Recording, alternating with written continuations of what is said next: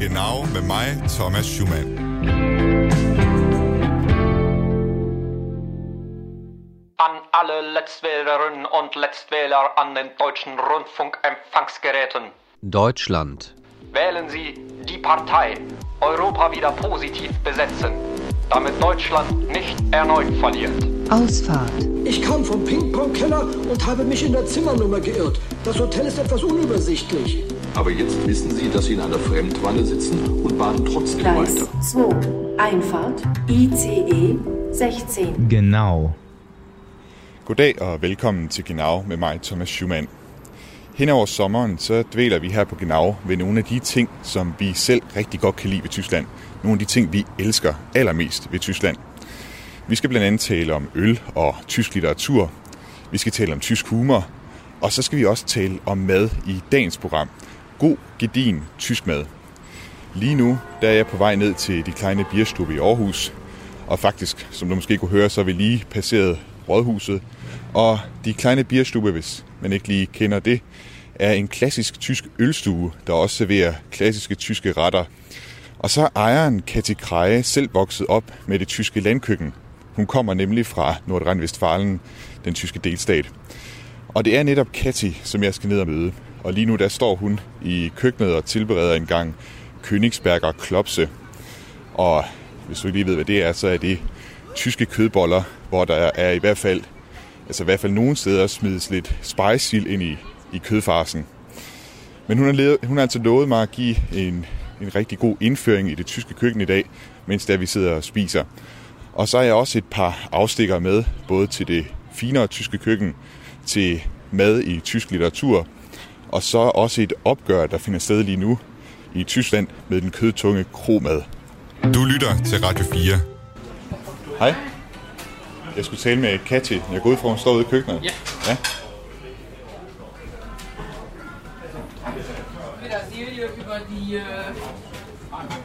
Äh, Hvad siger du? Hej Katja, goddag. Hej, Vi kommer goddag. lidt tidligt. Jeg hører, der bliver talt tysk herude i køkkenet. Ja, men det, det gør vi jo. Ja, ja. Hej, jeg kommer lige med mikrofonen her hen til dig. Jamen, det er godt. Du er godt i gang med at lave mad her. Ja, det gør vi. Kan du prøve at lige beskrive, hvad det er, I er i gang i her på, Jamen, på vi, kontoret? vi laver Königsberger Klopse, Ja. og det er en gammel østpreussisk ret faktisk, som, øh, som jeg vokset lidt op med. Ja. Så det er en, min mor har lavet rigtig ofte. Den har du det- fået helt fra barns ben. Ja, det har jeg. Ja. Og det er jo sådan nogle relativt store kødboller, som øh, består af hakket øh, oksekød og hakket svinekød, og så putter man faktisk øh, ansjoser i.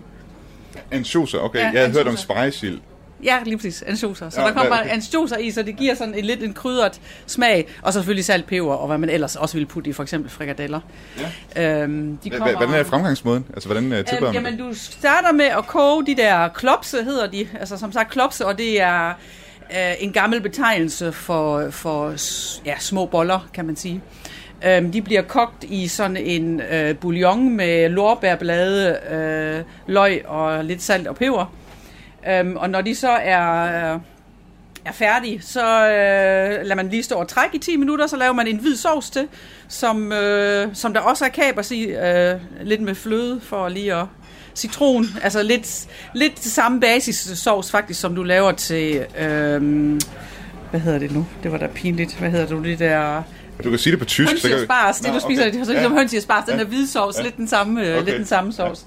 Og så hvide kartofler til, og så laver vi, har vi så lavet en bønnesalat til. Det er jo meget, øh, skal man sige, øh, intim køkken, I har. Jeg kan se, at der bliver stillet nogle retter frem her på noget af øh, fine øh, blåmalede stel her. Også, hvis jeg lige prøver at beskrive det for lytterne. Altså, det er jo de her, lidt, lidt ligesom boller i kaj, kan man vel sige, ikke? Med, Jo. med den hvide sovs over. Det kan man godt sige, ja. Ja. Det er nok lidt i den, den tyske udgave af boller i karre, ja. Hvor tit fik I det derhjemme i øh, Nordrhein-Westfalen? Åh, nu kommer min mor jo lige om lidt, så det er jo lige før, du kan spørge hende selv. Men, Hun kommer øh, herned ja, hun, ja, ja, hun kommer Okay. lige om lidt. Så, Okay. så øh, jamen, altså, det var jo en ret også, min far han rigtig godt kunne lide, fordi der er kapers i. Som børn, så havde vi den faktisk, fordi jeg har ikke kunne lide kapers som, som, som børn. Men Det har faktisk ja, været din haderet. Som, som, altså, det er ikke noget, du har set frem til som barn. Nej, men altså, så fik vi jo lov til at spise udenom de der kaber, så så spiste man jo bare de der kødboller og kartofler og den hvide sovs, og så var det jo fint. Så, okay. så på den måde, så var, det, så var det ganske fint, ja. Jeg glæder mig rigtig meget til selv at smage det. Jeg ved ikke, om, om du går ud fra, at vi, vi bare har sat to på, på bestilling. Jamen, det går jeg helt sikkert Ja. ud fra. Vi Ja. skal da smage det. Jamen, gerne. Det er jo, det er jo en relativt let tilgængelig ret, synes jeg i hvert fald. Det men, men, men, men øh, ja, meget, meget typisk tysk. Den er meget typisk tysk. Ja, det er den. Altså, nu siger du, at den kommer fra Preussen. Ja. Men altså, hvor, hvor udbredt er den i hele Tyskland? Ej, jeg vil sige, det er en af de store tyske retter. Du kender den i hele Tyskland. Okay. Det gør du. Ja, jeg havde ikke selv stødt på den, før du talte om den, indrømme. Er det rigtigt? Ja, det er første gang. Königsberger Klopse, jo, det er en, en, en kendt tysk ret. Men det er jo også i Danmark, så tror man jo, at man kun skal have schnitzel og currywurst. Ja, sådan er det jo ikke helt. Og det er jo noget af det, som vi kommer til at tale om, når det er, at øh, du kommer ud til at, til at så sidde ved bordet, og, og vi kommer til at tale om tysk mad. det er godt. Ja. Ja. Jeg glæder mig til det. Jeg sætter Jamen, det mig ud til bordet og, Ja, det. og, og får sat op derude. Gør det. Ja. Skal jeg, vil, du have, vil du have den her kogebog med? Så Ja, gerne. Gerne. Så kan du kigge lidt i den. Den er faktisk også opdelt efter øh, forbundslandene. Hold da op. Fornemt. Det tager jeg med.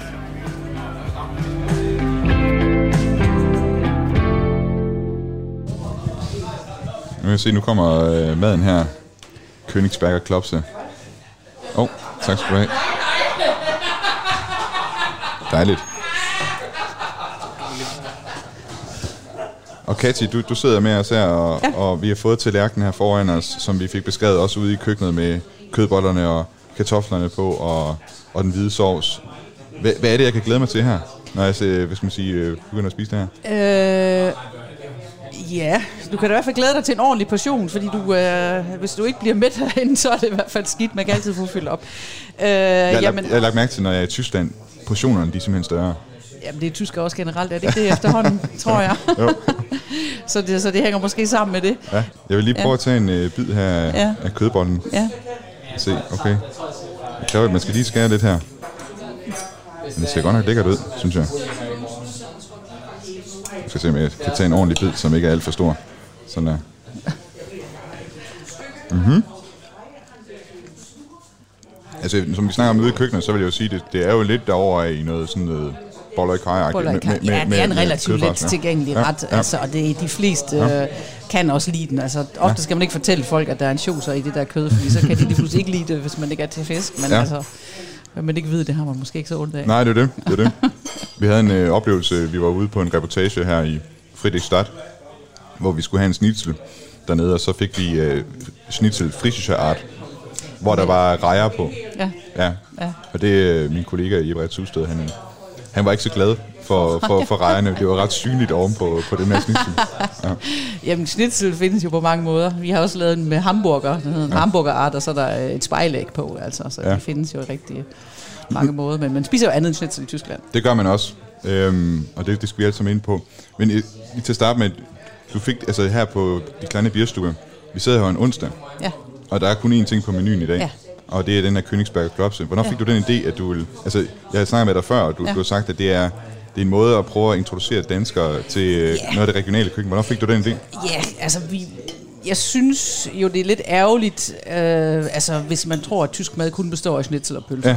Altså der er selvfølgelig mange pølser og sådan noget. Altså det er jo en mulighed for os i hvert fald at, at lave noget forskelligt, altså som ikke nødvendigvis er på menuen, når vores køkken ellers er åbent. Så øh, Det er jo noget, I har også... Øh, hvad er det? Torsdag og fredag? I har- fredag og lørdag er vores køkken også åben, og Ja. der er sådan lidt mere de der traditionelle retter, nemlig Ja. som currywurst og Nürnberger med sauerkraut, schnitzel. Så der er begge, begge, hvad skal man sige, både, begge muligheder. Hvis man vil have noget af det regionale, så kan man komme om onsdagen, og ellers så er det... Ja.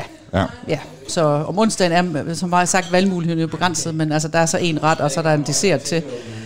Ja, det giver man 99 kroner for, det kan man jo ikke sige noget til. Nej. Øhm, og så lige præcis det med dessert, det synes jeg jo også er meget tysk. Altså, Ja. det, vi har også altid fået dessert som, Okay. som børn. Altid. Altså, uanset hvad vi har fået til aftensmad, så har vi altid fået dessert bagefter. Jeg tænker på, udover Königsberger Klopse, hvad er det Ja. så for noget mad, du er vokset op med øh, derhjemme? Øh, altså, det har jo været sådan, min mor, hun har jo været hjemmegående i al den tid, vi har været børn. Ja, det er meget tysk også, kan man Det er sige. meget tysk, ja, ja det er stadigvæk Ja. meget tysk, og du har det jo faktisk stadigvæk rigtig meget i Tyskland. Ja. At øh, også børn, du kan ofte ikke engang aflevere med institution, medmindre de, de er blifri. Mm. Øh, sådan, sådan er det jo mange steder i Tyskland. Så det er jo også sådan lidt atypisk. Det gør selvfølgelig også, at det holder kvinderne lidt hjemme, ikke fordi Ja. jeg er modstander det, tværtimod, men... Øhm, Jamen, det har vi jo været meget øh, forskelligt. Altså, det, nok fordi min mor har som sagt har lavet mad, varm mad to gange om dagen, har det også ofte været nemt for hende selvfølgelig. Ja. Så noget vi også, altså det kan godt være, at jeg husker det forkert, vi har også fået utrolig mange fiskepinde. Jeg synes jo, at i Tyskland spiser man utrolig meget fisk også faktisk. Det har jeg prøvet selv fra, Ja. fra altså, nede i supermarkedet. Der er rigtig mange fiskepinde nede i, I Tyskland? i fryseafdelingen, synes Tyskland, jeg. ja. Ja, det er sådan en stor ting, synes jeg i hvert fald. Ja, men jeg synes generelt undrer det mig, at, at fisk er faktisk en stor ting i Tyskland. Ja. Jeg ved ikke, om det er, fordi man ikke ligger op af noget vand eller sådan noget, men du har jo også for eksempel den der, jeg ved ikke, om du har set den der fastfoodkæde, der hedder Nordsee. Jo, jo, I i, i Tyskland, Slesvig? Holsten, ja. Den er overalt i, øh, Ja. altså i, i, i Flensborg, tror jeg, at den Ja. er to steder i hvert fald på Ja, gågaden. ja. Og du ser den også andre steder, Så ja. tyskerne spiser jo meget fisk, men ellers så er det jo, øh, altså selvfølgelig, når min mor hun siger, at det ligner dansk mad, så er det jo selvfølgelig også ofte noget med, med kartofler og noget kød og en eller anden form for sovs til, og så gerne en eller anden grøntsag, som, som jo godt ofte kan være en slags kål, ikke? ja. Og rent geografisk, så det er det, det vi om med Königsberg og Klops, så det er jo egentlig fra Østpreussen. ikke? Ja. Men du, du sagde også til mig tidligere, at det, det er jo noget, der egentlig bliver serveret overalt Ja, det gør i det. Tyskland. Altså, så hvis jeg tager ned på, på sommerferie i Tyskland og skal ind på en, en restaurant dernede, så vil jeg kunne gå ind og bestille det her. Så vi tog selvfølgelig ikke alle steder, men, men ja, altså i hele Tyskland kender man godt Königsberg og Klopse. Det, det gør man. Okay. Inden vi taler videre om, øh, om hvad, skal man sige, de andre ting, der også er at snakke om i, med tysk mad, så skal vi lige høre et lille, anslag, et, et lille indslag om øh, det moderne tyske køkken, for der sker nemlig også øh, en del inden for, inden for det område. Erwin Seitz. Ja, hallo Erwin, hier ist Thomas Schumann. Ah ja. Ja, hallo. Grüß dich. Ja, ich grüße Sie auch. Ja. Erwin Seitz har brugt flere årtier på at spise sig igennem Tyskland og skrive om det, der lander på hans tallerken. Han er anerkendt for sine bøger, og så har han også skrevet madtekster til det landsdækkende avis Frankfurter Allgemeine Zeitung. Ich würde sagen, die Deutschen waren schon mi- mindestens schon zwei Jahrzehnte die deutschen Det Spitzenkünstler. finere tyske køkken har i de seneste to årtier haft et meget højt teknisk niveau, også højere end i mange andre lande. Men de har manglet at finde sin egen stil. Aber sie haben nicht zu einem eigenen Stil gefunden, weil es kein Vertrauen in die deutsche Kultur gab. Das Problem in Deutschland war, dass, sagen wir mal, dass man nach dem Zweiten Weltkrieg und auch nach der Schande des Nationalsozialismus war man auch, im, auch in kulturellen Hinsicht äh, äh demoralisiert auch ein bisschen. Problemet i Tyskland var, at man efter 2. verdenskrig og skammen over nazismen blev kulturelt demoraliseret. Man stolede ikke længere på sine egne traditioner. Da man i 70'erne begyndte at interessere sig for det finere køkken, så orienterede man sig derfor mod udlandet. Først lod man sig inspirere af Frankrig og Nouvelle Cuisine. Senere kom det italienske køkken, og så den spanske molekylære gastronomi. Og til sidst endda det nordiske køkken, med Noma og kokken René Redzepi som et fikspunkt. nordische Küche mit so einem Fixpunkt wie dem Noma und einem Koch wie René Redzepi. Ein gewisser Wendepunkt war dann die Weltmeisterschaft im eigenen Lande 2006. Som med så meget andet i Tyskland, så kom vendepunktet i 2006 med verdensmesterskabet i fodbold. Selv jeg genfandt en afslappet patriotisme og fædrelandskærlighed, og det medførte, at man vendte sig imod de lokale produkter. Ikke ulige det, som skete med det nordiske køkken. Man gik på jagt lige ude foran hoveddøren efter planter og dyr, der ikke havde været brugt i køkkenet i flere årtier. De råvarer, der simpelthen var forsvundet med den industrielle revolution. Så jeg vil sige, at vi siden 2006 har fået mere tillid til vores egen kultur, og også en tillid til, at den kultur kan noget i det finere køkken. Kokkene taler med landmændene, med gartnerne, med honningproducenterne osv. De opfinder en ny kvalitet inden for produkter. De går tilbage til gamle farme og til gamle sorter, tilbage til økologisk drift, for at udvikle aromaerne i varerne så godt som muligt. Gennembruddet kom i 2007 med kokken Marco Müller, da han fik sin første Michelin-stjerne for et delvist tysk køkken. Restauranten Rutz i Berlin har siden fået både stjerne nummer 2 og nummer 3. Den sidste kom i år. Men selvom Marco Müller og flere andre stjernekokke tager det tyske køkken seriøst, så lader de sig ikke nøjes. Das Rezepi-Konzept, die sagen also, die haben diesen Begriff brutal lokal. Nomas koncept har det her begreb, brutalt lokalt. Men de fleste kokke, i hvert fald i Berlin, de mener, at man ikke må lukke sig helt fra fra Man, omverdenen. man möchte sich die Weltoffenheit nicht ganz verschließen. Können Sie über Ihren letzten Restaurantbesuch... Jeg spørger Erwin Seitz, om han kan give et eksempel på en ret, der symboliserer det nye tyske køkken, altså blandingen af tysk og udenlandsk. Og her kommer stjernekokken Marco Müllers navn op igen. Kort før coronakrisen var Erwin Seitz nemlig på besøg hos ham i Berlin, og det gjorde indtryk. Im Rutz gab es ein, ein Kalbsrücken äh, mit, mit ähm, Kuchi, das ist dieser, dieser, dieser japanische... På Rutz fik jeg et stykke kalveryg med kuchi. Det er en japansk svamp, der er fermenteret i miso. Sidste gang jeg fik sådan et stykke kalvekød, det var som barn for 40 eller 50 år siden. Der hat zunächst mal mit dem Bauern äh, äh, gesprochen. Also ich möchte von dir ein Kalbfleisch von, von, von, von einer bestimmten alten Rinderrasse. Ich möchte, dass du das Kalb äh, i muttertierhaltung auf der Wiese hast du nicht mehr im Stall. Marco Müller har fået kødet hos en bonde, og han bad den her bonde lade kalven gå på græs, i stedet for at have den til at gå i stallen. Og efter fem år var kvaliteten i orden, og så blev kalven slagtet nær ved gården, og kødet blev hængt. Dann wird es da im, im Restaurant wird es erstmal mit, mit diesem Pilz äh, mariniert, nicht allzu lange, und dann zieht diese, diese Pilzgeschmack äh, und, und, und das, das hat ja was, was Hefiges. I restauranten blev kødet marineret i den japanske svamp, og den gærede smag fra svampen trængt ind i kødet. Det giver på en gang kødet den milde kalvesmag, som er sart, men dog med bid, samtidig med at der er toner af gær, det har jeg aldrig oplevet før. Das war auf der einen Seite überraschend und zugleich alles so subtil und so fein und ging so hin, so, so, so in sich. Dann hat er zugleich eben auch, weil er nicht nur heimische Produkte På den ene side var det overraskende, og samtidig så subtilt og fint. Samtidig havde Marco Müller ikke begrænset sig til hjemlige produkter, så selvom det var februar, så havde han fået grønne asparges fra Portugal. Den Bauern kennt er aber auch. Mit dem hat er auch, hat er mir erzählt, gesprochen, wie er den Spargel haben möchte. Und der Spargel, der ist dann Den bonde i Portugal kender han i midlertid også, og han havde fortalt bonden præcis, hvordan han ville have aspargesne. De var kun kogt hurtigt, og havde sat en krydret, subtil og fin bitterhed, og det passede rigtig godt med den gærede smag fra kødet. Es kommt ein Kalb aus einem Bauernhof in der Nähe von Berlin, und das, das, dieser Kutschi-Bild, der kam auch von diesem Berliner, von dieser Berliner... Det var egentlig meget lokalt, for kalvekødet kom fra den her bonde i nærheden af Berlin, og misoen var også lavet lokalt i Berlin. Skønt det var altså på en japansk opskrift. Du lytter til Radio 4. I dagens udsendelse af Genau, der sidder vi øh, i dag på de kleine bierstube og får lidt øh, Königsberger Klopse. Vi er stadig i gang med at, at spise her. Og sidder her med Katja Kreje, der er indehaver af de kleine bierstube. Og vi har lige hørt her et indslag med Erwin Seitz, der taler meget om det tyske, nye tyske køkken. Og også det finere tyske køkken. Ja. Nu, nu prøver du jo med de her madonsdage, som, som du har her, øh, også at introducere danskere for hvad skal man sige, flere sider af det tyske køkken. Ja. Hvordan reagerer de for, for eksempel første gang, de får Königsberg Klops eller, eller noget andet? Jamen, Königsberg Klops er jo som sagt sådan en relativt let tilgængelig øh, ret, synes jeg. Øhm, og ja, det skal da heller ikke være nogen hemmelighed. Vi prøver da, altså jeg prøver selvfølgelig også at holde mig til noget, jeg tænker folk sådan, sådan nogenlunde godt kan lide. Altså det kan, der er jo ikke ret mange tyske retter, som danskerne ikke kan lide. Men, altså, er der noget, nok, er der noget hvor, du fået, hvor du har fået... Øh, negativ. Ja, negativ ja, reaktion. det har vi helt sikkert. Hvad for noget? Altså, øh, nordtysk, der har vi lavet matjes. Ja. Altså en, øh, altså, og det, det er jo det er, en lidt slags, øh, anderledes. er det en slags sild i virkeligheden? Ja, det er en slags sild, ja. og den, den, den ligger jo i en, i en, altså den er jo kold, Ja. og den ligger jo i en olielage, altså så den er sådan lidt, lidt fedtet, altså, og det er jo et relativt stort stykke, man får som, som sådan, jo, det er jo nærmest lyserødt, Ja. ser det ud.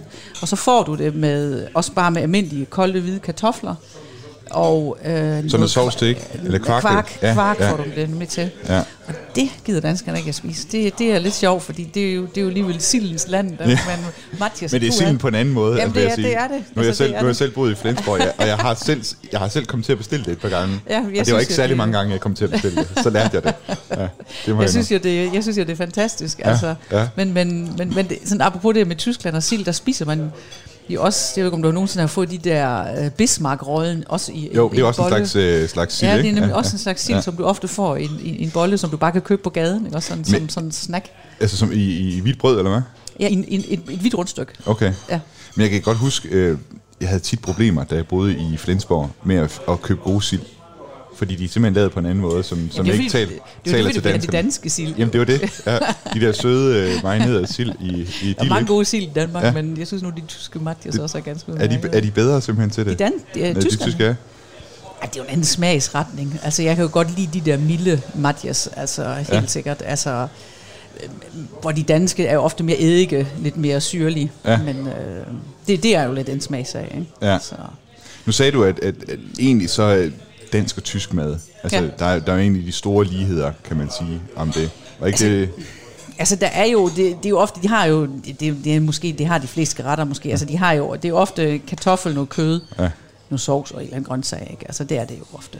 Jeg har fundet en artikel, som, som vi skrev, øh, da jeg selv arbejdede på Flensborg Avis, Ja. øh, hvor vi sad sådan og prøvede at, at sammenligne lidt øh, danske og, og tyske retter. Vi, hvis, du, hvis du ser her, så har vi lidt her, altså, der er en pangdang her mellem køjevursten Og- og, og og hotdog. hotdoggen, ikke? Ja. Øh, og så mellem øh, schweinshaxe. Eller flæsk og sejt, ja. ja. og jeg ved ikke, det kan være, at du prøve at forklare, hvad schweinshaxe det er. Jamen Schweinshaxe, det er jo øh, svineskank, ja. som, altså, som man jo enten kan lave rigtig lækker, at man ligesom flæskestegen putter dem i ovnen, eller så er de fleste danskere har jo hørt om øh, Eisbein, Ja, som øh, med sauerkraut, som jo faktisk også er den her det er det samme. Eller hvad? det er jo den her køddel også, men den bliver jo så kogt med i sauerkraut. Okay. Så fra at i stedet for at sværen er dejlig sprød, så er den jo dejlig blævret. Mm, ja, ja. så det er jo to... Ja, der er måske også noget forskel til, til stegt flæsk, som den bliver sammenlignet med Ja, her, lige ikke? præcis. ja, ikke? I måden, den bliver tilberedt så, på. Så hvis man nu øh, kogte det der stegte flæsk, det kan godt være, at det var lidt anderledes også. Ja, det kan også at der var færre danskere, der så ville bestille det. Ja. ja. Men brune kartofler, det er godt nok dansk. Det har jeg haft meget, meget svært ved Det finder man ikke i til. Tyskland? Jeg har godt nok også svært ved at vende mig til det. Jeg Okay. synes, det er noget mærkeligt noget. Hvornår øh, oplevede du første gang det?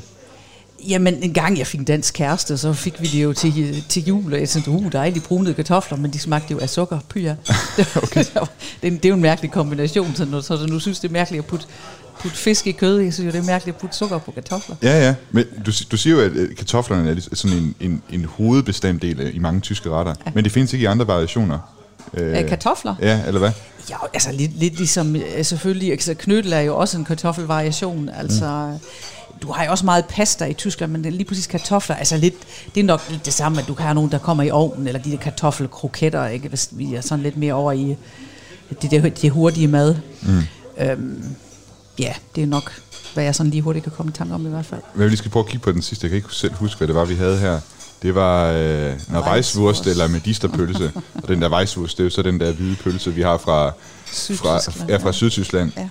Man kan sige, sådan en, en, Altså- en hvid pølse, det er måske også en, der er svær at overbevise danskerne om at sælge den på. Nej, det ved jeg ikke. Det er jo morgenmad. Du skal jo helst spise det inden middag. De siger jo... Jeg tror især til morgenmad vil det være svært at sælge. I. Bayern synes man, det er jo nærmest blasfemi at spise den før, altså øh, efter middag. Nå, Så jeg, når jeg har nede besøg mine øh, fætter i, i Stuttgart, ja. ikke, altså, så får vi Weisswurst til morgenmad, så får vi en masse hvedeøl til, og så, ja. så skal man sove til middag. Nå og I får ved øl til Ja, det gør vi. før kl. 12, eller? Ja, det gør vi. Okay. Men det, det tror jeg altså også er en stor ja. øh, forskel. Måden at drikke øl på, der er en kæmpe forskel i Tyskland ja. altså, til Danmark her. Der er en stor forskel. Ja, det, øh, det må man sige. Ja. Hvad hedder det? Nej, men det jeg tænkte på med, med, med, med den der hvi- hvide pølse også, altså det, er bare ikke noget, det er jo ikke noget, man ser så meget. Altså, I har den, I har den også på menuen her, har I ikke? Jo. Normalt. Ja, ja. Er det, ja. det er en eftertragtet, øh, eftertragtet øh, Ja, vare? vi har da, øh, måske er det øh, sådan lidt nostalgi, eller om folk tænker på en ferie, men der er jo oftest de kunder, der spiser Weisswurst, har oftest været i Tyskland, og har oftest været i, i har måske boet i München eller noget, mm. og har forbinder måske nogle oplevelser med det. Ja. Det er der måske en pølse, man skal vende sig til, men altså, den, den smager jo ganske udmærket, med, med, ofte med sød sennep til, så, så Nu har du jo en, en øh, ølstue her, og, og et serveringssted, så, hvor du laver tysk mad øh, til, til danskere. Hvad er det for nogle, altså når folk kommer ind, hvis de ikke lige kender stedet her, øh, og skal have noget mad, hvad er, er, det, er der nogle fordomme, som du hører igen og igen om, om tysk mad? Altså vi, da vi skulle lave det her program, så, så fik vi en del, hvad skal man sige, tilbagemeldinger, og, øh, altså da vi, da vi sagde, at vi skulle lave det her, vi fik en del tilbagemeldinger sådan på, altså nogle af de her fordomme, der kan være om tysk mad. Jamen, altså, det ved jeg ikke, fordomme, schnitzel, currywurst, og så ja. tror jeg, at vi er menuen igennem, tror jeg, altså, der, der er nok ikke, så måske lidt sauerkraut, altså det er nok det, der er af fordomme, men mm. nej, jeg synes ikke, at der er mange fordomme omkring mad, ikke sådan, hvad vi oplever herinde. Man skulle tro, at rigtig mange tror, at vi hedder Heidi alle sammen, og det gør vi jo så ikke. men, men nej, ikke sådan i forhold til maden, det synes jeg ikke. Altså det, det er måske størrelsen af, af, der er en forventning til, at vores schnitzel er så stort som et elefantøre. Nærmest som tallerken, ikke? Ja, lige Ja, præcis. ja. Så, Men, men hvorfor, øh, nu, nu, nu, fransk mad og spansk mad, det er jo sådan noget, der virkelig har vundet dansk, og italiensk mad, ikke? Ja. Det er jo sådan noget, der virkelig har vundet danskernes hjerter, Ja. ikke? Men, Ja. men tysk mad, Øh, har du nogen god forklaring på, hvorfor det er, at vi ikke øh, vi, vi, vi måske ikke har taget det mere til os her i Danmark? Jeg tror, det er ikke så nemt tilgængeligt. Jeg tror, Okay. jeg kunne godt forestille mig, det er det. At, at det er jo sådan lige et mere sådan en tallerken. Altså, det er jo nemt at lige lave en pizza, og man kan jo selv også hurtigt lige lave det, eller Ja. ja. en gang pasta med et eller andet på. Ja. Så det, det er jo en anden slags mad, og så måske ligger den for tæt på, på øh, den danske mad. Der er måske ikke Det er måske ikke eksotisk nok i virkeligheden. Nej, det kan godt være. Og det man går fra Ja. ja. stikflæs til svejnehak, så Ja. det, det er måske altså, og så lidt er det sådan. måske også generelt lidt umoderne med de der lidt tunge retter jo. Altså, det, man går jo lidt fra det. En, en af de ting, vi ikke har talt om endnu, det er jo så også øh, tysk mad og hvordan den, den optræder i, i tysk litteratur. Og øh, der ved jeg, at en af de helt store tyske forfattere, Günter Grass, mm. han, øh, han har virkelig skildret mad rigtig meget, og det skal vi lige høre et klip med her.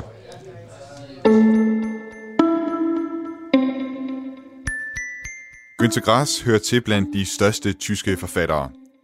Han er læst og elsket, og til tider også en kontroversiel figur på grund af sin ungdommelige fortid som lojal nazist. Günter Grass er imidlertid også en stor fortaler for det tyske køkken. Ich denke, man könnte sie als Hausmannskost beschreiben, die Küche. Also sie ist natürlich inspiriert von seiner Herkunft. Hende, du hører tale her, hun hedder Tanja Rutke. Hun har brugt adskillige år på at undersøge, hvilken plads mad har i tysk litteratur. Og Günter Grass er en af hjørnestenene i hendes bog, Kulinarische Lektüren. Ähm, von ihm selbst gibt es ein Zitat, das heißt grobe Kost. Also es ist auf jeden Fall sehr deftig, bäuerisch, sehr einfach, die Küche. Hun siger i klippet, at det køkken, som Günter Grass beskriver i sine bøger, det er husmandskost, altså simpel mad. Det er mad fra det nuværende Polen, som det blev spist af fattige mennesker, og han selv har beskrevet som grov kost. Und was auch auffällt, ist, dass bei ihm Fleisch sehr dominierend ist. Det er også påfaldende, hvor meget kød der indgår, og dele af dyret, som man i dag ikke vil spise, men som var normalt i tidligere tider. Han skriver tit om svinehoveder og kohjerter, og indvold er i det hele taget meget tilstedeværende hos Günter Grass. Also er spricht häufig vom Schweinekopf oder vom Rinderherz. Mhm. Also Innereien sind also sehr, sehr präsent bei Günter Grass. Personligt så faldt jeg over Günter Grass forkærlighed for mad i hans selvbiografi Når løjet skraldes. Som fange i en fangelejr efter 2. verdenskrig, der deltager han i et kogekursus, hvor chefkokken er en tysk rumæner med forkærlighed for det jævne køkken. Kurset finder sted kort efter krigsafslutningen, så det er et teoretisk kogekursus. Man kan vel lidt sammenligne det med tørsvømning. Nu kunne man have formodet, at han, som en anden sadistisk plageånd, havde trakteret os udsultede elever med udsøgte retter, for eksempel oksetyksteg med flødepeberrod, gedeboller, chaslikspyd, vilde trøffelris og glaseret fasanbryst med vinkål. Men han tog anderledes på os, jævnt med husmandkost. Det var solide lækkerbisk, når han manede frem i udkanten af sine principielle ekskursioner, der hver gang havde en slagtemoden genstand som centrum. Vi forsultne stakler skrev ned. Sider skriblet fulde. Man tager, man tilsætter. Man lader det hele simre to en halv time. Og det viser sig, da jeg taler med Tanja Rutke, at præcis den scene faktisk er hendes yndlingsscene. Eine äh, Lieblingsszene äh, mit diesem äh, Koch, mit diesem Meisterkoch, die finde ich sehr äh, ansprechend. Det er den scene, hvor chefkokken altså underviser fangerne i at lave mad, uden at have nogen ingredienser til rådighed. Altså fangerne, de skal simpelthen skrælle imaginær løg og skære imaginære kartofler over. Det er en sjov passage, og det viser inspirationen og imaginationens kraft. Imagination und Inspiration. Die zeigt er bei dieser Küchenszene, bei diesem Kochkurs besonders schön. Det er måske ikke overraskende, at maden i Grasses bøger også tjener et andet formål end bare at beskrive kartofler og svinekæber. Det er også politisk.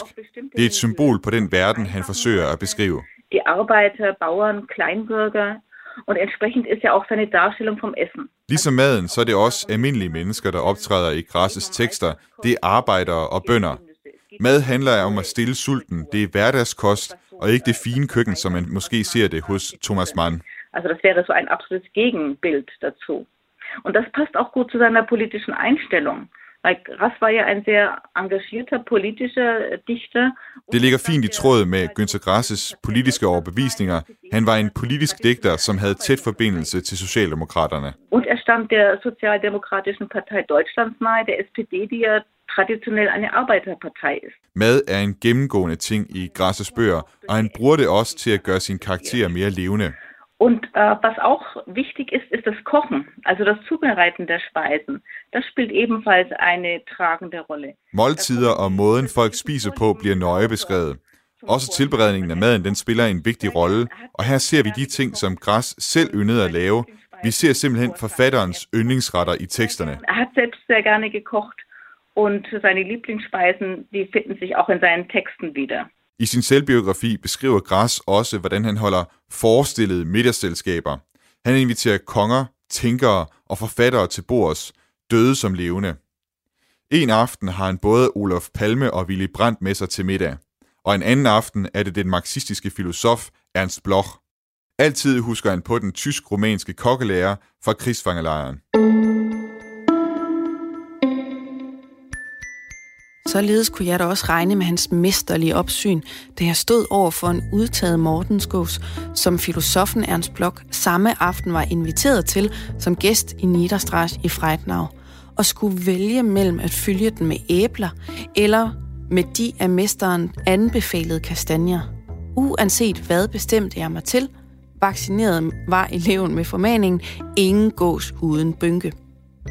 Dengang, sidst i 60'eren, da revolutionen takket være mange udråbstegn i det mindste stod sig på papiret, gav jeg kastanjerne fortrinet. Blok fik for uden det halve bryst en vinge. Desuden ønskebenet på sin tallerken, hvad der straks opmuntrede ham til længere tale. Børnene ved bordet, Frans, Raoul, Laura og lille Bruno, sad med åbne mund og lyttede så bogstaveligt troende til vores helt specielle gæst, som jeg engang havde lyttet til min mester, den bis-arabiske chefkok, da han anbefalede krydderurten bynke til et hvilket som helst gåsefyld. Gras laver husmandskost, gedin tysk mad. Og jeg spørger derfor også Tanja Rutke, hvor repræsentativ hans mad er for det tyske køkken. Günter Grass hat ja, wie gesagt, so eine ganz besondere äh, Kücheneinstellung, so bestimmte Vorlieben. Und ähm, die polarisieren auch sehr stark. Gras havde et særligt forhold til det tyske køkken, som også virker polariserende, særligt hans forkærlighed til indvolde. Det kan ikke siges at repræsentere det tyske køkken som sådan, og der findes for så vidt heller ikke et enkelt tysk køkken.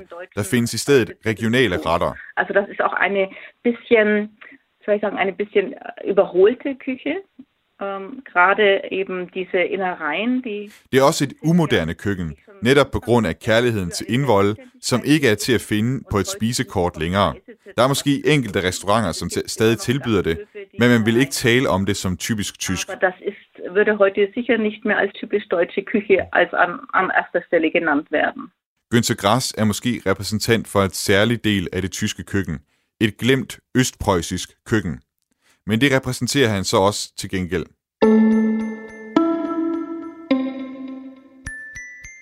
Dag, om jeg må bede, går vi svinet igennem, sagde mesteren indledningsvis og tegnede med vigende kridt og sikker streg konturen af en fuldvoksen so på tavlen. Så delte han den på den sorte, flade, dominerende gris op i dele, der kunne sættes navn på, og som blev markeret med romertal. Nummer 1 er krølhale og kan smage os kogt i almindelig linsesuppe. Så nummererede han sons ben fra tæerne og op til låret. Ligeledes velegnet til at blive kogt med. Så kom han fra forbenene skank til bagbenene skinker. Sådan gik det videre fra nakkestykke over til fileten, til koteletterne og borg og slag. Indimellem hørte vi uigendrivelige sandheder. Nakke er saftigere end kotelet på svinet. Rullet i brøddej skulle fileten sættes i ovnen, og yderligere instruk, som jeg følger den dag i dag. Og vi hørte altså her et klip med Tanja Rutke tale om, om Günther Grass og hvordan tysk mad optræder i hans litteratur. Vi sidder som sagt her i dagens udsendelse af Genau på De Kleine Bierstube og taler med Katja Kreje, der er indehaver her, om øh, tysk mad. Og vi bliver lige et øjeblik ved bøgerne, fordi Katja, du har givet mig en ordentlig mobbedreng her af en øh, tysk øh, kogebog, øh, Kulinara, øh, kulinaria, deutsche Spezialitäten. Nu må man sige kulinaria, det, det lyder så ikke særlig tysk. Nej, det gør det, det ikke. Det er undertitlen, der, der lyder tysk. Øh, det kan være, du vil prøve at vise os, hvis nu man skulle lave en anbefaling til danskere, der, der efter det her program har lyst til at, at give sig ud i det tyske køkken. Hvor, hvor er det så, man skal starte i, for eksempel den her kogebog? I for eksempel den her kogebog, ja. altså det jeg synes er specielt spændende ved den her kogebog, det er, at retterne er opdelt efter forbundslandene. Nå, Øhm, og det, som er lidt sjovt, det er, hvis man slår op i den, så er der sådan lige lidt kort om, øh, om de forskellige øh, forbundslande. Der står lige sådan et par korte sætninger, og så kommer retterne simpelthen, øh, ja, som nu engang er egensbestemte. er det en, du bruger aktivt, den her kogebog, Ja, til, din, til jeg, bruger den faktisk, jeg, jeg bruger den faktisk meget, øh, og, altså selvfølgelig for at blive inspireret, fordi jeg kommer jo alligevel kun fra en lille del af Tyskland. Altså jeg øh, må jo sige, at igennem det her sted, fordi der kommer jo mange tyskere alle mulige steder fra, er der jo kommet utrolig meget tysk til mig i den tid, jeg har haft ja, det her. Ja. Øhm, også mere, end, end der har været, mens jeg har været i, i Tyskland. Altså, ja. så, så det er jo lidt sjovt. Øhm, og så er det jo, når vi har haft, jeg har haft en pige fra Weiden i mit køkken, og hun har jo lavet rigtig, rigtig meget godt mad fra Bayern. Øhm, men altså, ellers så kigger vi jo nogle gange også, hvis det er, at vi har et eller andet øl, som vi sådan tænker, okay, vi, vi har en god Weizen, hvad, hvad kunne vi, synes vi, der passer til, Ja. og så tager vi jo så, ofte når det er hvedøl for eksempel, så tager vi jo sådan noget fra Sydtyskland, en Ja. ret fra Sydtyskland. Jeg se, du har sat nogle mærker i, i bogen. Jeg ved ikke, om det er nogle af de, øh, Jamen det er de nok faste... nogle gamle øh, nogle mærker, hvor jeg har tænkt, det kunne da faktisk være meget Ja. sjovt at lave. Jeg skal lige se, hvad vi kan, hvad vi kan øh, finde her. Der er i hvert fald nogle søde ting. Det er i hvert fald Hvad nogle desserter. Der var nogle muligheder. Okay. Er det Øhm. kvarkbælgen, vi har her?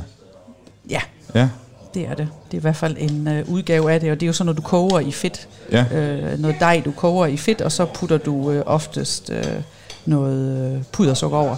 Men det er noget, man laver til, til, det er noget, man laver til, til jul og sådan noget? Nej. Nå, fordi altså, jeg, kommer det til jeg kommer nemlig til at tænke på æbleskiver, når jeg ser det. Ja, nej, altså i Tyskland, der spiser du jo generelt rigtig meget dessert. Altså, du, og du spiser næsten altid, efter hver måltid, der spiser du en dessert. Okay. Øhm, så, så du har jo generelt meget, meget mere dessert. Altså. Jeg har faktisk lidt spurgt om, hvad, hvad desserten er her i dag.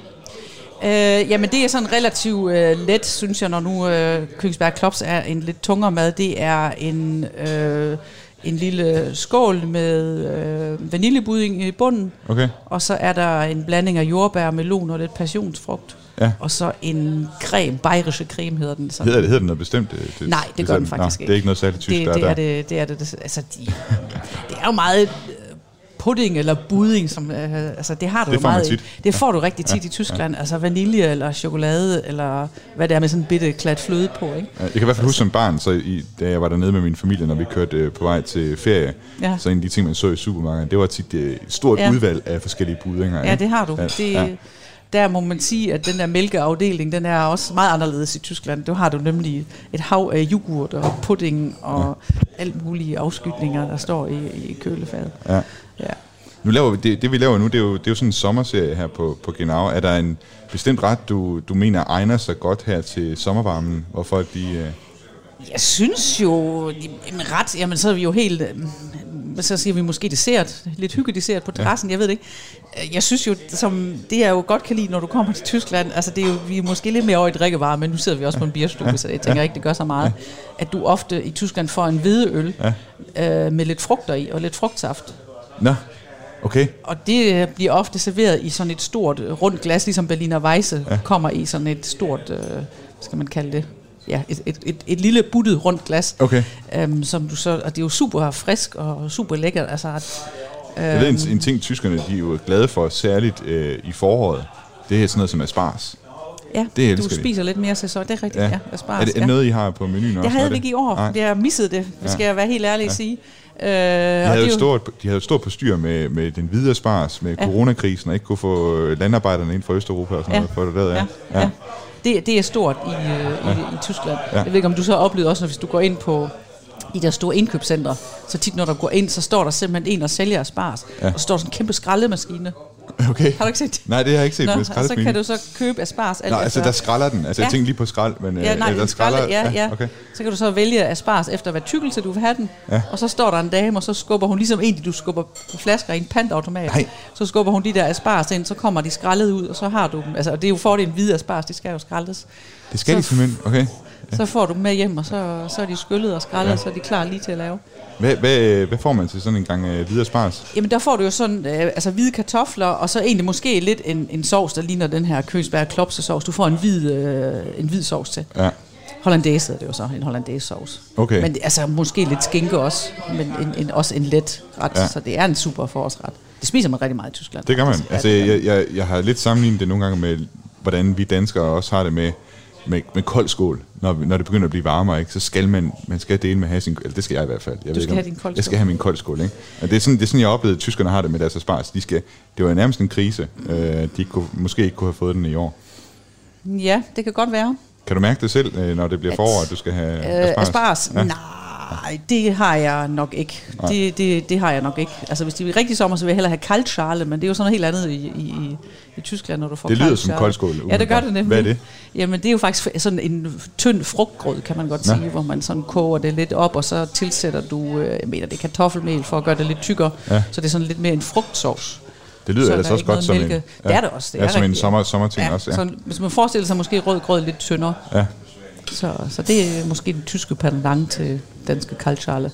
Jamen, det ville være... Det, det, det, det, altså, det virker umiddelbart, at man skulle kunne oversætte det direkte en til en, ikke? Kold skål, kaldsjøn, ja. Ja, ja, ja. Øh, en anden ting, som vi også skal ind på, og som øh, vi har et in, lille indslag med, det er øh, en anden retning inden for det tyske køkken, som jeg ikke synes, jeg har set så meget af på, på netop din, øh, dit menukort, Katty, desværre. Øh, men det er jo en, en retning inden for det tyske køkken, som, som virkelig øh, er på fremmarsch. Og det er selvfølgelig veganisme øh, og vegetarkøkkenet øh, køkkenet i Tyskland. Jeg, jeg har i hvert fald selv oplevet, når jeg har boet dernede, at nærmest alle unge mennesker, de er enten vegetar eller, eller veganer. Og øh, jeg var for nylig inde på en øh, vegansk restaurant i Flensborg og lave et lille klip om, hvad det er, man kan få derinde. Det skal vi lige høre nu her. Jeg går ind i en restaurant på gågaden i Flensborg. Her møder jeg Claudia Schulz. Claudia er formand for Flensburg Vegan, og hun har været veganer i ni år. Hun har foreslået restauranten Fresh Inn, fordi det er en af de få restauranter i Flensborg, der nærmest udelukkende serverer vegansk mad, og altså er med på den vegetariske og veganske bølge, der især skyller ind over den tyske ungdom i disse år. Den er ikke 100% vegansk, for indehaveren vil gerne have, at hele familien kan komme ind og spise, uden at der skal opstå skænderier på grund af deres madpræferencer. Ich nehme einmal einen ähm, Milchkaffee mit Hafermilch, bitte. Vi sætter os ved et bord. Claudia bestiller en kaffe med havremælk, vand fra hanen og vegansk tærte. Indehaveren fra Fresh Inn, Rasa Giselle, sætter sig også ved vores bord. Og jeg spørger hende, hvorfor det var, hun åbnede restauranten i sin tid. Ich habe das vor sechs Jahren haben wir gestartet. Ich mache das nicht allein. Jeg åbnede restauranten for seks år siden sammen med min søster. Jeg har selv været veganer i 15 år, og jeg har altid let efter alternativer. Oprindeligt er jeg fra Litauen, og her i Tyskland er det som at være i et eventyrsland for veganere og vegetarer. Äh, Hier in Deutschland das ist wie Wunderland. Können Sie das äh, erläutern? Wie ist das ein Wunderland? Jeg spørger, hvad Rasa mere præcist mener med, at Tyskland er et eventyrsland for veganere og vegetarer. Ich fühle mich wie ganz normale Mensch, wenn ich gehe in normale Einkaufszentrum. Ich kann äh, Sojamilch, Hafermilch. Jeg føler mig som et helt normalt menneske, når jeg køber ind. Der er både sojamælk og havremælk til min kaffe, og i enhver restaurant kan man købe en vegansk ret. Tidligere var det sådan, at man kun kunne få pomfritter, tomatsuppe eller spaghetti med tomatsauce, hvis man ville spise vegansk. Also das Klientel hier, ist das auch eher jugendlich als... Jeg spørger, hvad det er for kunder, de har hos Fresh Inn, om det mest af alt er unge mennesker. Mischung. Auf jeden Fall. Viele denken, ja, das ist also wirklich, das ist zwei, ich sage zwei Gruppen von Leuten. Also diese Det er en blanding, siger Rasa. Der er to grupper, hipster, altså unge mennesker, som udelukkende vil leve af planter. Men der er også ældre mennesker, det er cirka 50-50. Es gibt auch so Eltern, die kommen mit Kindern. Kinder studieren in Berlin oder Hamburg. Und die sind so stolz, dass ja, ich esse hier jeden Tag und so. Der er ældre mennesker, som kommer med deres børn, børn, der måske studerer i Berlin, og så viser de ældre stolt, at ja, de spiser her hver dag. De vil altså vise, at det er ligesom livet i storbyen. Fordi den her udsendelse jo handler om tysk mad, så spørger jeg Rasa, om de også laver veganske udgaver af klassiske tyske retter. Das versuchen wir vermeiden. Warum? Also wir machen unsere Kreationen, also so wie also das wie Schnitzeln und so, das kann man auch machen. Det forsøger vi at undgå. Altså man kan godt lave en vegansk snitsel, men der er så mange andre ting, man kan lave. Og vi vil ikke have, at folk de sammenligner maden. Hvis du ikke er veganer og spiser en vegansk schnitzel, så kan du selvfølgelig godt smage, at det smager anderledes. Og det er den sammenligning, vi gerne vil undgå. Richtige Schnitzel und dann vegane Schnitzel und du bist keine Veganer und isst dieser vegane Schnitzel, dann natürlich schmeckt anders. Und das wollen wir vermeiden, dieser Vergleich. Jeg spørger Claudia Schulz, hvorfor det var, at hun for ni år siden valgte at blive veganer. Also als erstes die Ethik, ne? also die, die Tierrechte, also das, äh, wie, wie mit den Tieren da umgegangen wird, dass die Küken geschreddert Det var først og fremmest af etiske årsager, altså dyrenes rettigheder. Jeg kunne ikke forlige mig med, hvordan hanerne i ægindustrien bliver gasset, eller hvordan kalvene bliver fjernet fra deres mødre. Når man selv har et barn, så tænker man, at sådan noget det er skrækkeligt. Det var altså indblikket i slagteriindustrien, der gjorde, at det pludselig gik hurtigt for, at jeg blev veganer. Ich ähm, bin auch ein totaler Fan von der deutschen Küche, weil ich eben, ja, ich bin ja nun mal hier groß geworden in der Gegend äh, mit Rübenmus und, und, und Kohl. Jeg er egentlig stor fan af det tyske køkken, for jeg er selv vokset op her i området med rybenmus og kålroulade. Min mor, hun var en god kok. Jeg elsker, at man nu kan lave det alt sammen vegansk. Der er nu vegansk hakkekød på sojaprotein. Det findes i nærmest alle discount-supermarkederne. Und dann mache ich eben genauso ähm, Hackeintopf mit Kohl und ähm, Rübenmus mache ich auch total gerne und dann mit veganen Würstchen. Und ähm, also Jeg laver gerne kødgryde med kål og rybenmus og veganske pølser. Vi spiser også tit snitsel, nogle gange som færdigret, men jeg kan også godt finde på at lave det selv, hvor jeg panerer sojastykkerne, og så smager det mere autentisk. mein Ziel ist ja, dass wir alle uns vegan ernähren irgendwann mal. Ne? For mig er målet, at alle i fremtiden kommer til at spise vegansk. Det kommer til at tage lang tid, og det er nok ikke noget, som jeg kommer til at opleve. Es werden ja jeden Tag in Deutschland zwei Millionen Tiere äh, getötet. Hver dag bliver der dræbt 2 millioner dyr i Tyskland på slagterierne.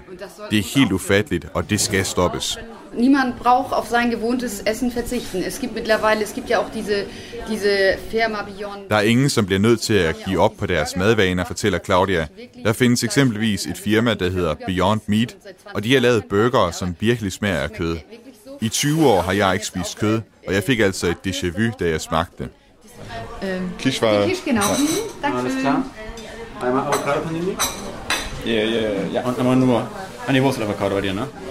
Vi har fået vores øh, mad her på øh, Fresh Inn. Jeg har fået en sandwich her med aubergine og rucola, og den ser jo egentlig øh, meget lækker ud, så jeg tror egentlig bare, jeg vil kaste mig over den. Jeg prøver...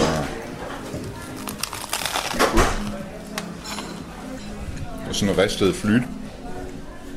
Som sagt med rucola og så også balsamico. Det smager ret godt. Altså man kunne godt, hvis man ikke havde vidst det, have troet, ja, den aubergine, der er i, måske var i den kød øh, på en eller anden måde. Den giver i hvert fald noget umami, tror jeg, eller sådan noget, noget, noget tekstur, noget, noget bid. Øhm. Jeg er sgu ret god. Men altså selvfølgelig også sige, den her øh, sandwich, vi har fået her, der er jo ikke så meget tysk over den. Jeg ved heller ikke med aubergine, om det er ligefrem, det er jo ikke ligefrem en tysk frugt eller øh, grøntsag. Så øhm det er jo sådan noget, man skulle forestille sig, at, øh, at tyskerne skulle spise i, fremtiden i virkeligheden, frem for schnitzel og schweinsachse. Du lytter til Radio 4. Og fra øh, den veganske restaurant Fresh Inn øh, og tilbage her igen til de kleine bierstube i Aarhus, hvor vi sidder med Katja Kreje og taler om tysk mad. Og er ved at være godt igennem den her Königsberger Klopse, som der ikke er særlig meget vegansk over. Altså man kan selvfølgelig sige, at der er kartofler, og der er, og der er hvad hedder det, øhm, hvad hedder de der? Bønner. Bønner, og der er bønner, ja. Sådan er. det går godt. Øh, Katja, jeg tænker på, når du er i Tyskland og, og, og ser på Tyskland i dag, og ser på den her veganske bølge, som ligesom spreder sig som steppebrand nærmest fra Berlin og ud over resten af, resten af landet. Hvad tænker du så om det? Ikke ret meget. Nej. jeg er jo et kødsvin, må jeg jo indrømme. Jamen, jeg synes jo, det er dejligt, der kommer nogle valgmuligheder. Det er Ja. der ikke nogen tvivl om. Okay. Det er ikke det, der står øverst på min hitliste. Altså, jeg kan sagtens undvære kartoflerne og grøntsager personligt, men, øh, Ja. men jeg synes jo, det er dejligt med nogle valgmuligheder. Helt Ja. ja. sikkert. Altså, det, øh, meget af det smager jo fantastisk. Altså, det, Nu, Vi har jo talt om, at, at, at du vil jo gerne egentlig udbrede det regionale tyske køkken Ja. til, til danskerne også, og vise Ja. dem, hvad det er, man også Ja. kan få. Hvad med en vegansk øh, madonsdag her på... eller en alkoholfri. Eller en alkohol. Okay, okay, det er med den på. Ja, ja. Nej, det tror jeg ikke lige her. Altså, jeg... Det er jo også stort i Tyskland, alkoholfri øl. Jamen, det er de også her. Ja, Ja, ja, det er det også her. okay. Altså, det, og nu, nu, siger jeg alkoholfri nu her, når det er om onsdagen, det er jo, der er jo mange, der skal på arbejde i dag, og Ja. tyskerne laver jo nogle fantastiske alkoholfri øl. Ja. Og vi har en alkoholfri IPA, en alkoholfri hvide og en alkoholfri pilsen, og de smager godt alle tre. Altså, der, Ja. ja. der er ikke noget. Så vi sælger rigtig meget alkoholfri øl. Øhm, men når det så er, er sagt, så er det jo ikke, altså så er jeg nok også lidt for, altså det er nok lidt det gamle konservative Tyskland, Ja. ja. vi også har her, altså, og det er jo i forbindelse med maden, og det er også i forbindelse med øllet. Ja. Altså det, Altså hele stedet, hele stedet emmer jo sådan uh, konservativ, Ja. øh, hvad skal man sige, typisk tysk. Det, det, er jo, det er Ja. jo det, man får, ikke? Ja, præcis. indtryk. Ja.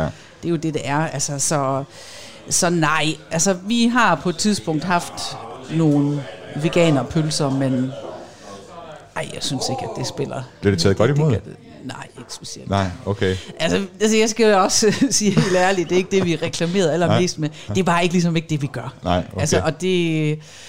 Altså, jeg har på et tidspunkt haft en ølsmagning herinde, hvor der var nogen, der hverken drak øl eller, eller spiste øh, kød, og det var jo forfærdeligt, fordi vi havde jo sat sådan nogle ølpølser på bordet, og, og så er det jo en ølsmagning, så, så jeg kan ikke forstå, at man overhovedet har bestilt en ølsmagning, når man øh, hverken drikker eller spiser kød.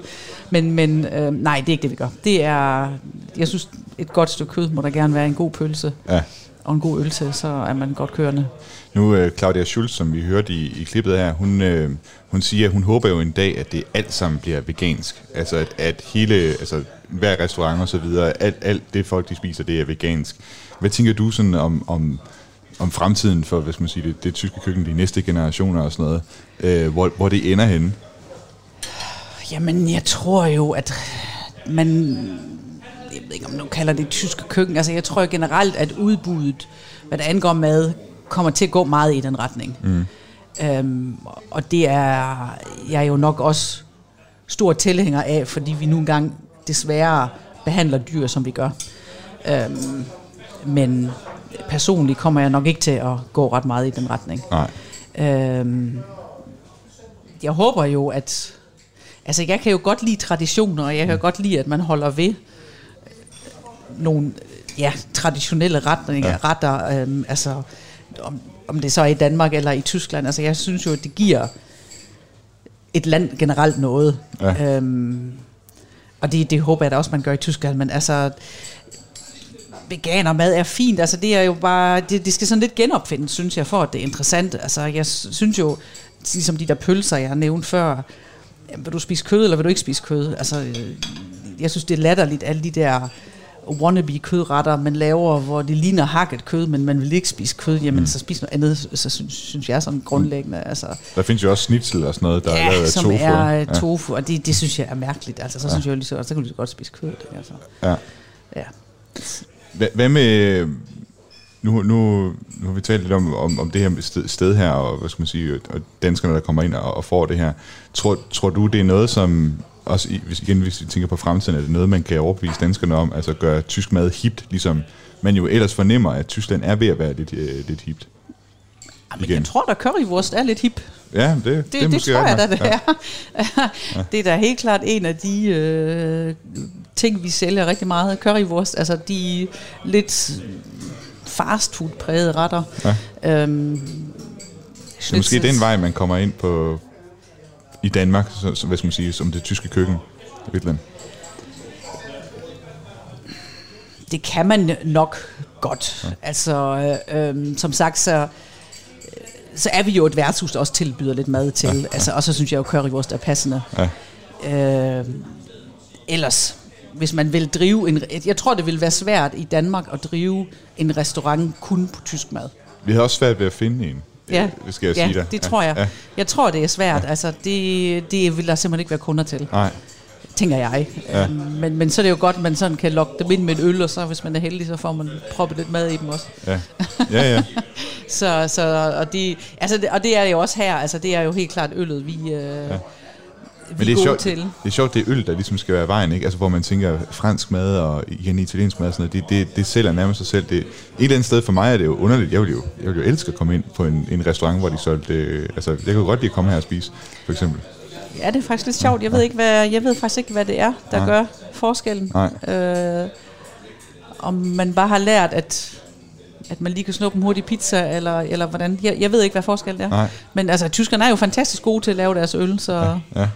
så bliver maden måske lidt sekundær. Ja, det kan være, det er det. kan og, og, med, og med de ord, øh, Katja Kreje, så vil jeg sige øh, tak, fordi du øh, har været med i Genau i dag, og give os øh, den her introduktion, øh, i hvert fald til tysk køkken. Så må vi se, om der er nogen derude i Danmark, som, som kaster sig over de tyske kogebøger. Du har i hvert fald en hernede. Hvis hoffe der- auf jeden Fall. Og Genau er som altid lavet af mig, Thomas Schumann, og min øh, kollega Jeppe Rets Susted. Hvis du kunne tænke dig at lytte med igen, så kan du gøre det på næste tirsdag kl. 13.05, hvor vi fortsætter vores øh, sommerserie her. Vi øh, Genau elsker Tyskland. Og hvis du kunne tænke dig at lytte til ældre episoder af Genau, så kan du gøre det inde på vores hjemmeside, på Spotify eller på Apples podcast player. Hvis du har ris, ros, kommentarer eller forslag til andre ting, vi skal tage op her på Genau, så kan du sende det ind til os på radio4.dk. Og med det så vil jeg bare sige tak for denne gang, og bis næste woche.